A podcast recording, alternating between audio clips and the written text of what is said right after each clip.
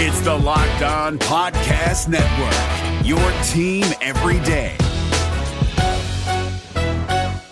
Kyle Crabbs here, host of Locked On NFL Scouting. Join Joe Marino and me every day as we provide position by position analysis of the upcoming NFL draft. Check out the Locked On NFL Scouting podcast with the Draft Dudes on YouTube or wherever you listen to your favorite podcasts. Who they think they're gonna beat them Bengals? It is the Locked On Bengals podcast with your hosts Joe Goodberry and Jake Liscow. Find us on Twitter at Joe Goodberry and at Jake underscore NFL. Please like, subscribe, and share as we try to grow this community and pump out daily Bengals content just for you.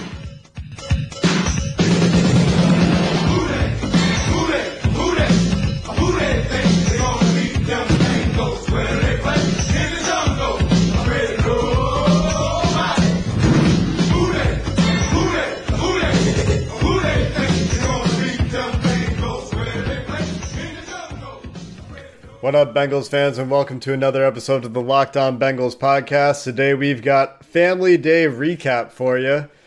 That'll be our lead story. After the lead story, we'll pick back up with a deeper dive into the rest of the notes that we've got on today's training camp practice. And we'll wrap up with catching up on the countdown to kickoff. As always, you can find the podcast on Himalaya, on iTunes or Apple Podcasts, on Google Podcasts, on Spotify, and wherever you take your podcasts on a daily basis. Now, your Locked On Bengals lead story. I'm Jake Liscow along with Joe Goodberry.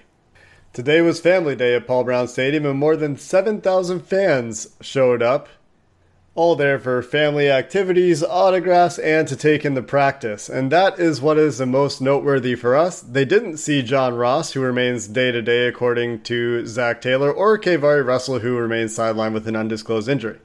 On the positive side, there were no additional injuries reported today, so that's good news.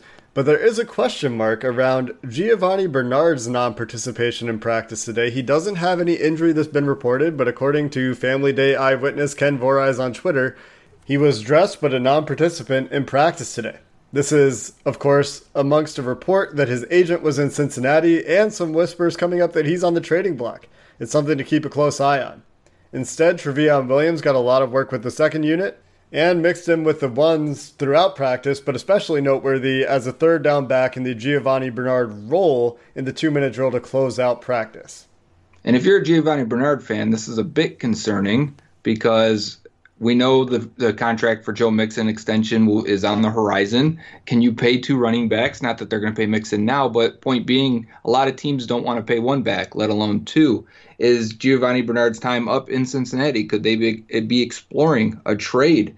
I think when they invested in two running backs in the draft, one of them being coached by Jim Turner in college, it makes you think that maybe that guy can step in. I'm talking about Trayveon Williams, and if he was playing today in a key role with the number ones, if he's replacing Giovani Bernard, um, it might be a different shift for this running game in 2019. With no reported injury for Giovani Bernard, it is interesting that he didn't practice, considering guys that have a history of being injured, like Tyler Eifert, did practice, and Billy Price, just being activated yesterday, practiced as well. With Rodney Anderson's recovery reportedly going well, this is a storyline that's evolving and something that we'll keep an eye on. It might just be a lot of smoke, there might be some fire. Also noteworthy today after practice, Zac Taylor said that they need some more work in pads before they're ready to play Kansas City.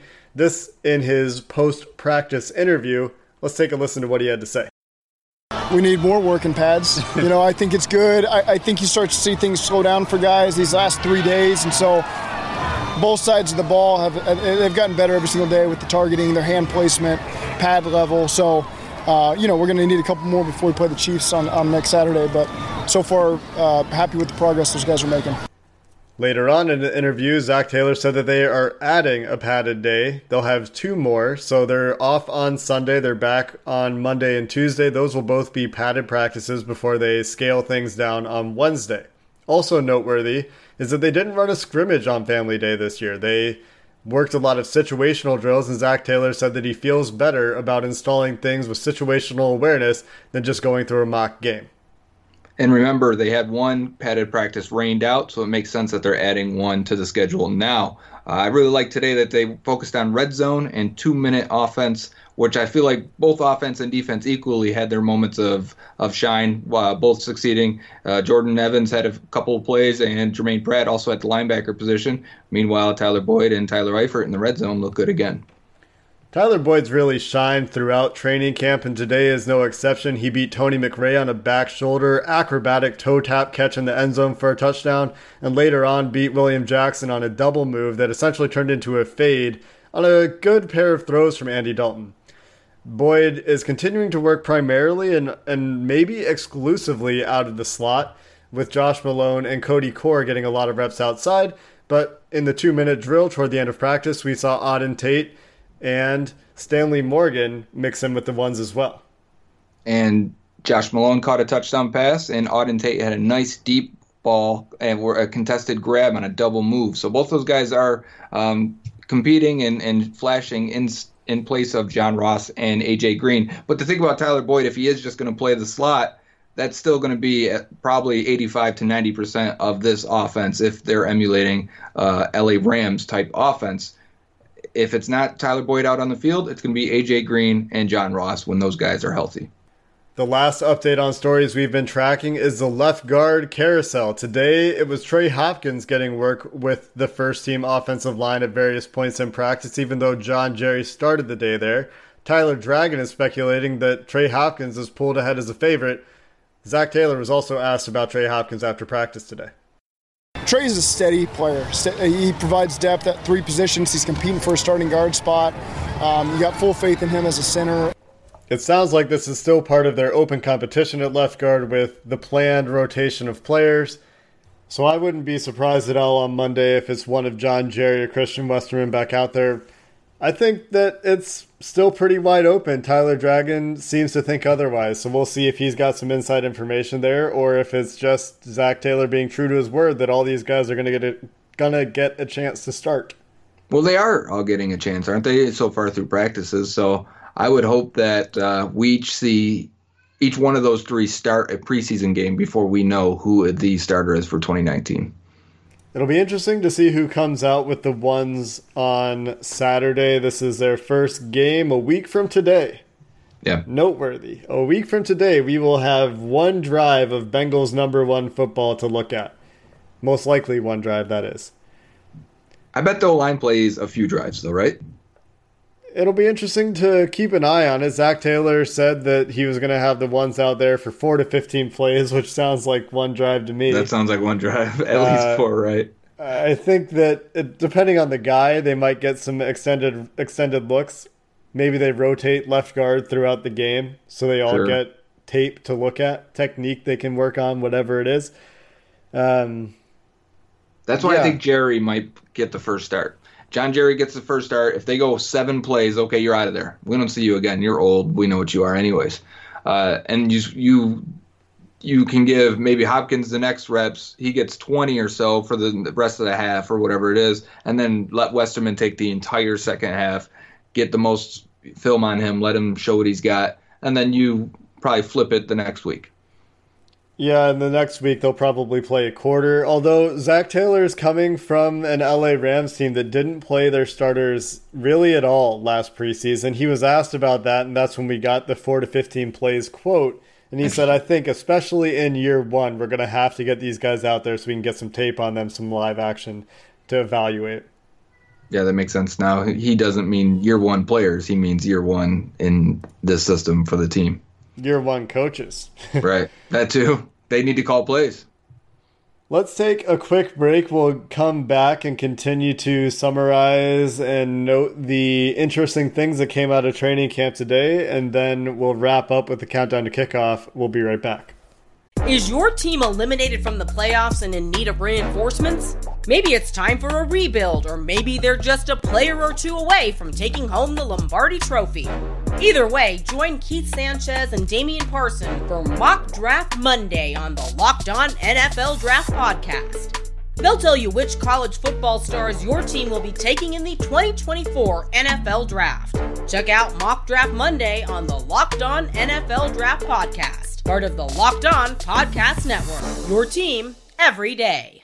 And we're back with the Locked On Bengals podcast. Jake and Joe here as the Bengals wrap up Family Dey. That's D E Y. Actually, I didn't know that it was Family Day like Did that. you say DUI?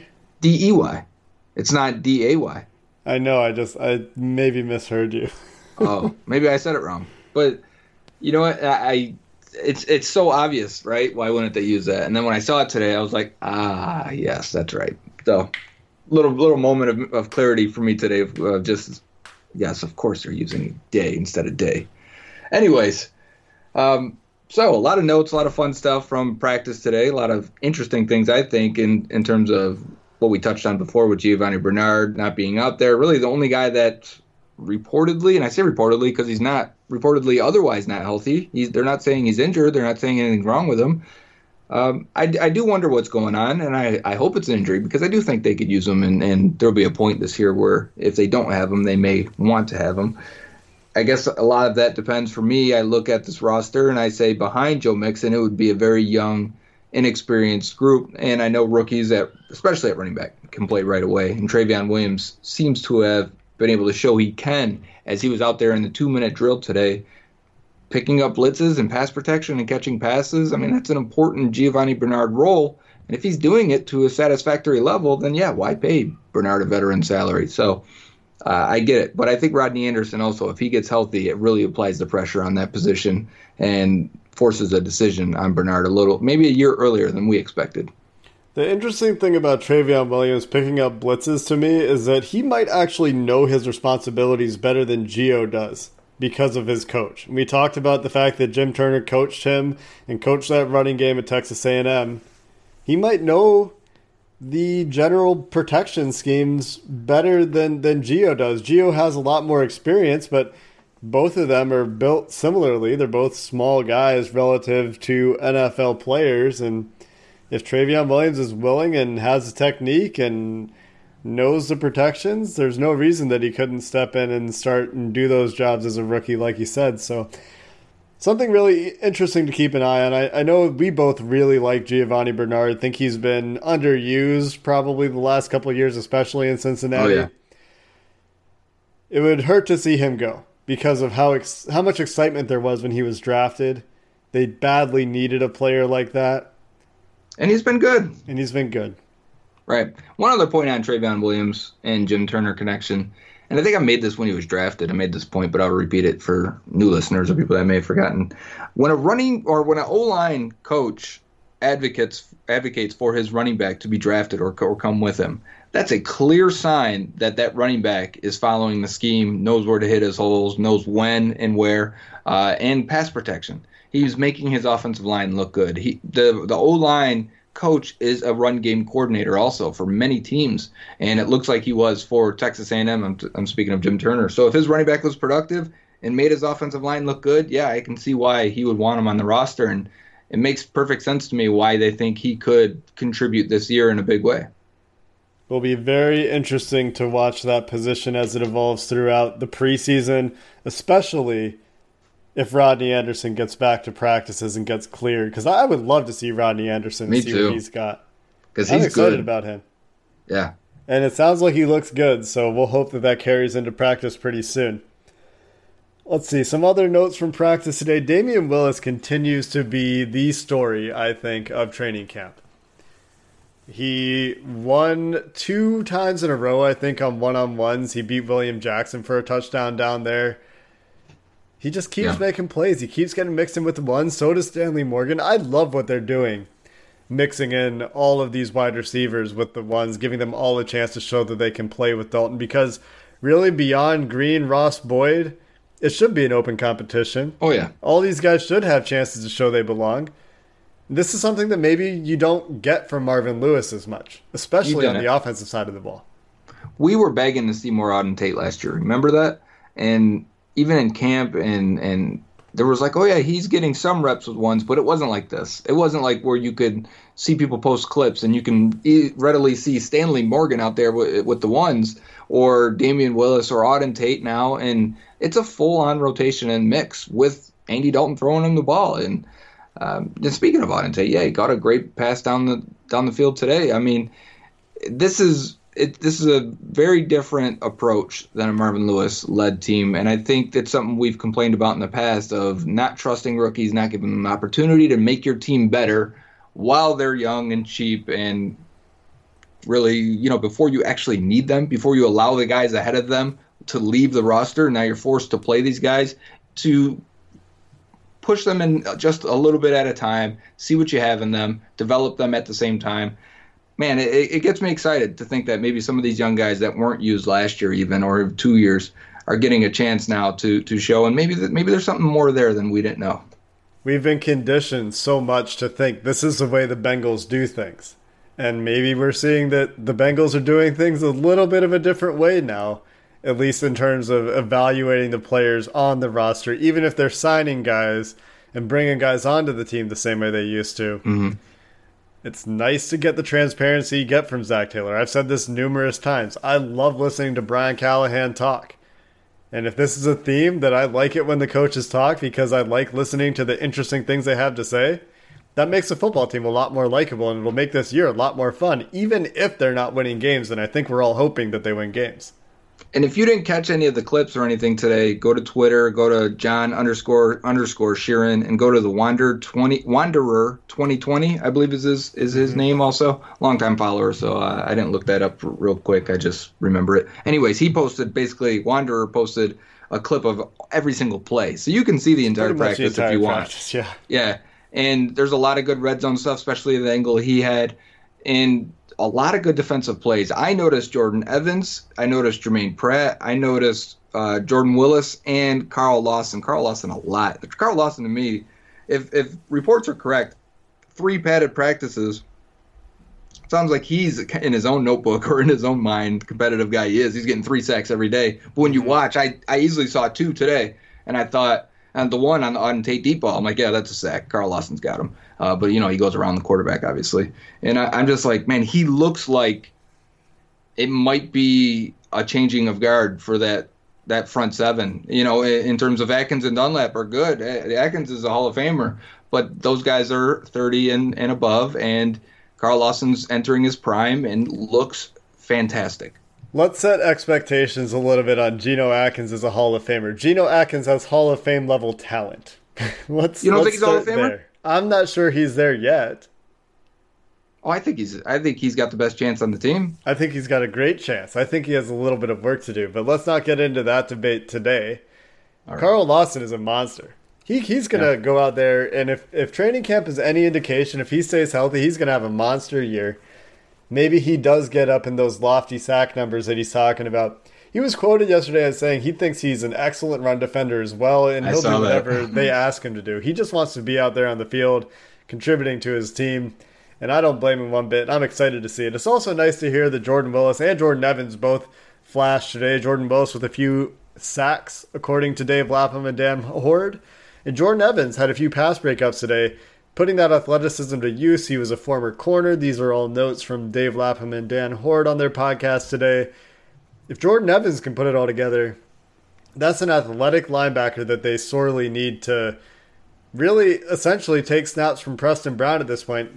You know, they're, they're saying that Preston Brown lost weight, but I, I think he's He looks like Preston Brown out there. largely like Preston Brown, exactly. Right. He looks like if it, the more he's on the field, the worse your linebacker unit's going to be for it. And that's not because Preston Brown is the worst linebacker in the league. It's just that limitations in today's scheme are, can be exploited. And today's off offenses, I should have said, uh, can exploit him.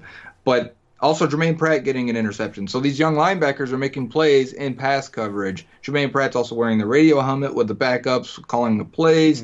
I mean, eh, I don't know who that third guy is going to be, but th- these guys are starting to, to to heat up the competition a little bit. Evans and Pratt both sound like they're having pretty promising camps. Haven't heard Malik Jefferson's name very much, so that's a bit of a letdown. But we'll Paul have to Dehner keep an did have something on him, and said for the first time in two years, really, he noticed him. Oh yeah, Yes, Well, then we was- have heard his name once. Just once. That's progress. We'll take progress. I think that is a pretty good summary of today's Family Day practice. Tyler Boyd, Damion Willis, stock up. Gio, question marks. Is he going to get traded? What's going on? Is he hurt? Why is his agent in town? Jordan Willis, Carl Lawson had a good day. Carl Lawson continues to have a monster, I guess, summer before the season starts. They're still rotating at left guard. That's pretty much it. The rotation at tight end was interesting too. I think Eifert looked good, looked healthy. They were using him a lot, but it we saw some Uzomah and Sample also, and a lot of Uzomah. So um, it, I saw a lot more 12 personnel, one running back, two tight ends than I expected, and it's probably because AJ Green's out and they're trying to make sure they have everything and get the run game established, yada yada, all those things.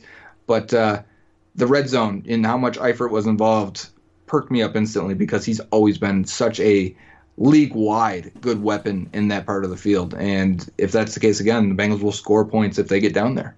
Definitely looks like they like him there. We'll be back after another quick break to continue the countdown to kickoff with a starter for the first time in I don't know how long. Long Stick around.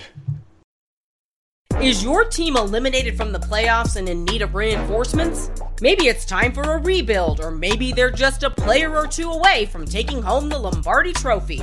Either way, join Keith Sanchez and Damian Parson for Mock Draft Monday on the Locked On NFL Draft Podcast. They'll tell you which college football stars your team will be taking in the 2024 NFL Draft. Check out Mock Draft Monday on the Locked On NFL Draft Podcast, part of the Locked On Podcast Network. Your team every day. And we are back with segment three. Countdown to kickoff continues. And as Jake said in the last segment, it's a starter.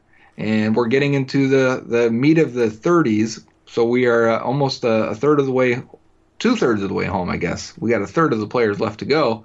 Uh, and I think this is a guy that has we we even had questions about him on mailbags on uh, for the weekends of why are people mixed or why do people like him or why do people hate him and I to me he's one of my favorite players now. He's not a player I was very happy with when they drafted, but he ended up being a guy that was slow cooked uh, the Marvin Lewis way, right? It wasn't until like year 3 he finally gets a real chance to play and play significantly, but he has been a playmaker and in in the run game and pass game, and he's an enforcer. And he, I think he's one of their veterans back there that I wouldn't be surprised if he's wearing the captaincy this year. And that's number 36, 36 days until kickoff, Shawn Williams.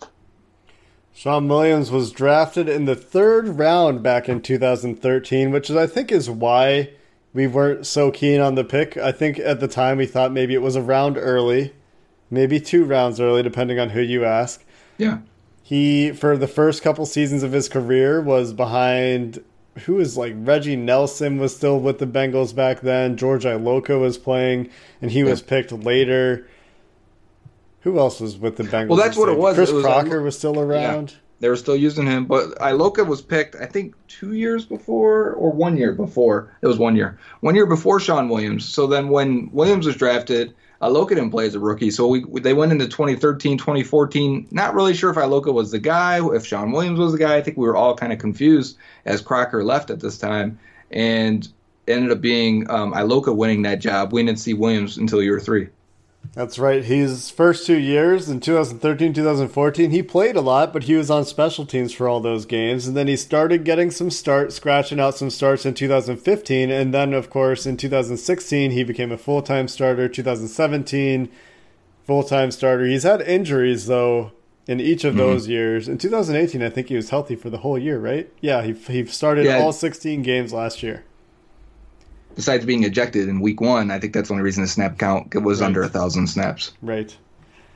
Shawn Williams is a Georgia guy, University of Georgia. He was a consumer economics major for your fun facts. He was a basketball player as well. He played center. I don't know if he quite has center size. Six foot two twelve? No. Yeah, that's a weird position for him to In uh, high school? for him to play. Yeah. Mhm. Okay. He was an all-state player in high school even though his team was 1 and 9. Wow. So he must have been really good. He must have been very standout. He played safety, wide receiver, and linebacker in high school. Hmm. He's 28 years old, so there's still a lot of time for him, man. He must have been young when they drafted him. 28. He's been in the league since 2013, so he must have been 22, right? Yeah. He was Pro Football Focus's 31st. Close. you should leave that in. Do not edit it out. I see you over there. Uh, 31st ranked safety in 2018 when you filtered down to safeties that had at least 50% of their team's snaps. For comparison's sake, number 30, we'll get to him in a few days, Jessie Bates was the number 9 safety for PFF and it, he actually fell down a little bit at the end of the year. Rookie Jessie wall. Bates is really really good. Yeah. And I like Shawn Williams much more when you have Jessie Bates rather than George Iloka. And does that make sense to you? Because I, I think uh, you know, Jessie can play that deep free safety. I think I think Shawn Williams is fine in a two deep safety look. Obviously that's not where he's at best, but when the other guy is, is Jessie Bates with that range, I like the safety tandem much more. And then Bates isn't the the big enforcer type, which I was actually surprised how well he tackled last year as a rookie. But Williams definitely brings that bulk and that power when he tackles, even though he's missed a lot of tackles over his career, and that's maybe the one big negative for him. Uh, he is that guy that can come down in the box and and fill that role without a problem. The biggest knock on Shawn Williams in 2019 was that he had 17 missed tackles according to PFF, but so too did Jessie Bates. He had 14. And I'm not mm. going to talk too much about Jessie Bates here, but I did want to point out that Shawn Williams, if you sort safeties by their coverage grade, was 16th best. So those of you that think Shawn Williams is only good in run defense, he's not used as a deep center field safety type, but when he is asked to drop back into coverage, 16th is pretty good, a pretty good spot. If his uh, if his tackling grade was a little bit better, maybe if he's more like Devin McCourty than himself in, in tackling, he's going to be more like a Top 20. 78 overall grade or something like that, or 76 overall grade, which right puts him closer to top 20 for sure. So if he cleans up his tackling a little bit, you've got a really good safety tandem.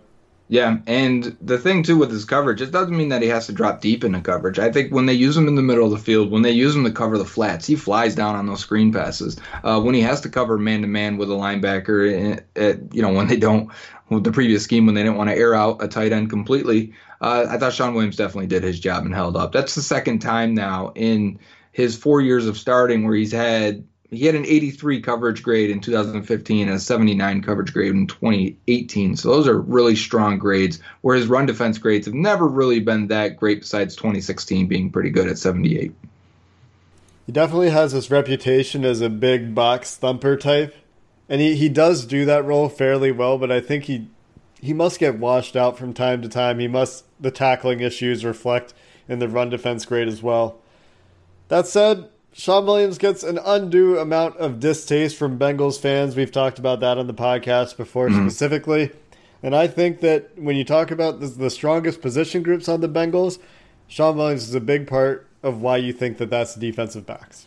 And of his snaps, his breakdown, he's, he was in the box last year, 424 snaps. He was at slot corner, 114 snaps. He was split out wide. This is probably chasing a, a running back or tight end out wide. 35 snaps. He was at free safety, uh, 395 snaps. So you can see it's pretty even split between box safety and free safety.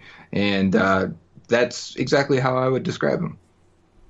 That's Shawn Williams, number 36 on our countdown to kickoff. 36 days until kickoff. That means that we are one day away from five weeks until the first regular season game in Seattle. It's getting, it continues to get exciting.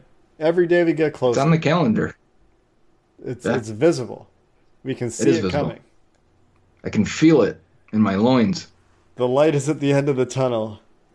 Blue Chew, right? That's it. That's where the Blue Chew ad comes in. forgot, You forgot the Blue Chew reference. That'll do it for today on Locked On Bengals. We're taking Sunday off with the Bengals. We'll be back on Monday when they return to two padded practices before the Chiefs game. Until next time, Bengals fans, have a good one. Is your team eliminated from the playoffs and in need of reinforcements? Maybe it's time for a rebuild, or maybe they're just a player or two away from taking home the Lombardi Trophy. Either way, join Keith Sanchez and Damian Parson for Mock Draft Monday on the Locked On NFL Draft Podcast. They'll tell you which college football stars your team will be taking in the 2024 NFL Draft. Check out Mock Draft Monday on the Locked On NFL Draft Podcast, part of the Locked On Podcast Network. Your team every day. Hey, Prime members, you can listen to this Locked On podcast ad free on Amazon Music. Download the Amazon Music app today.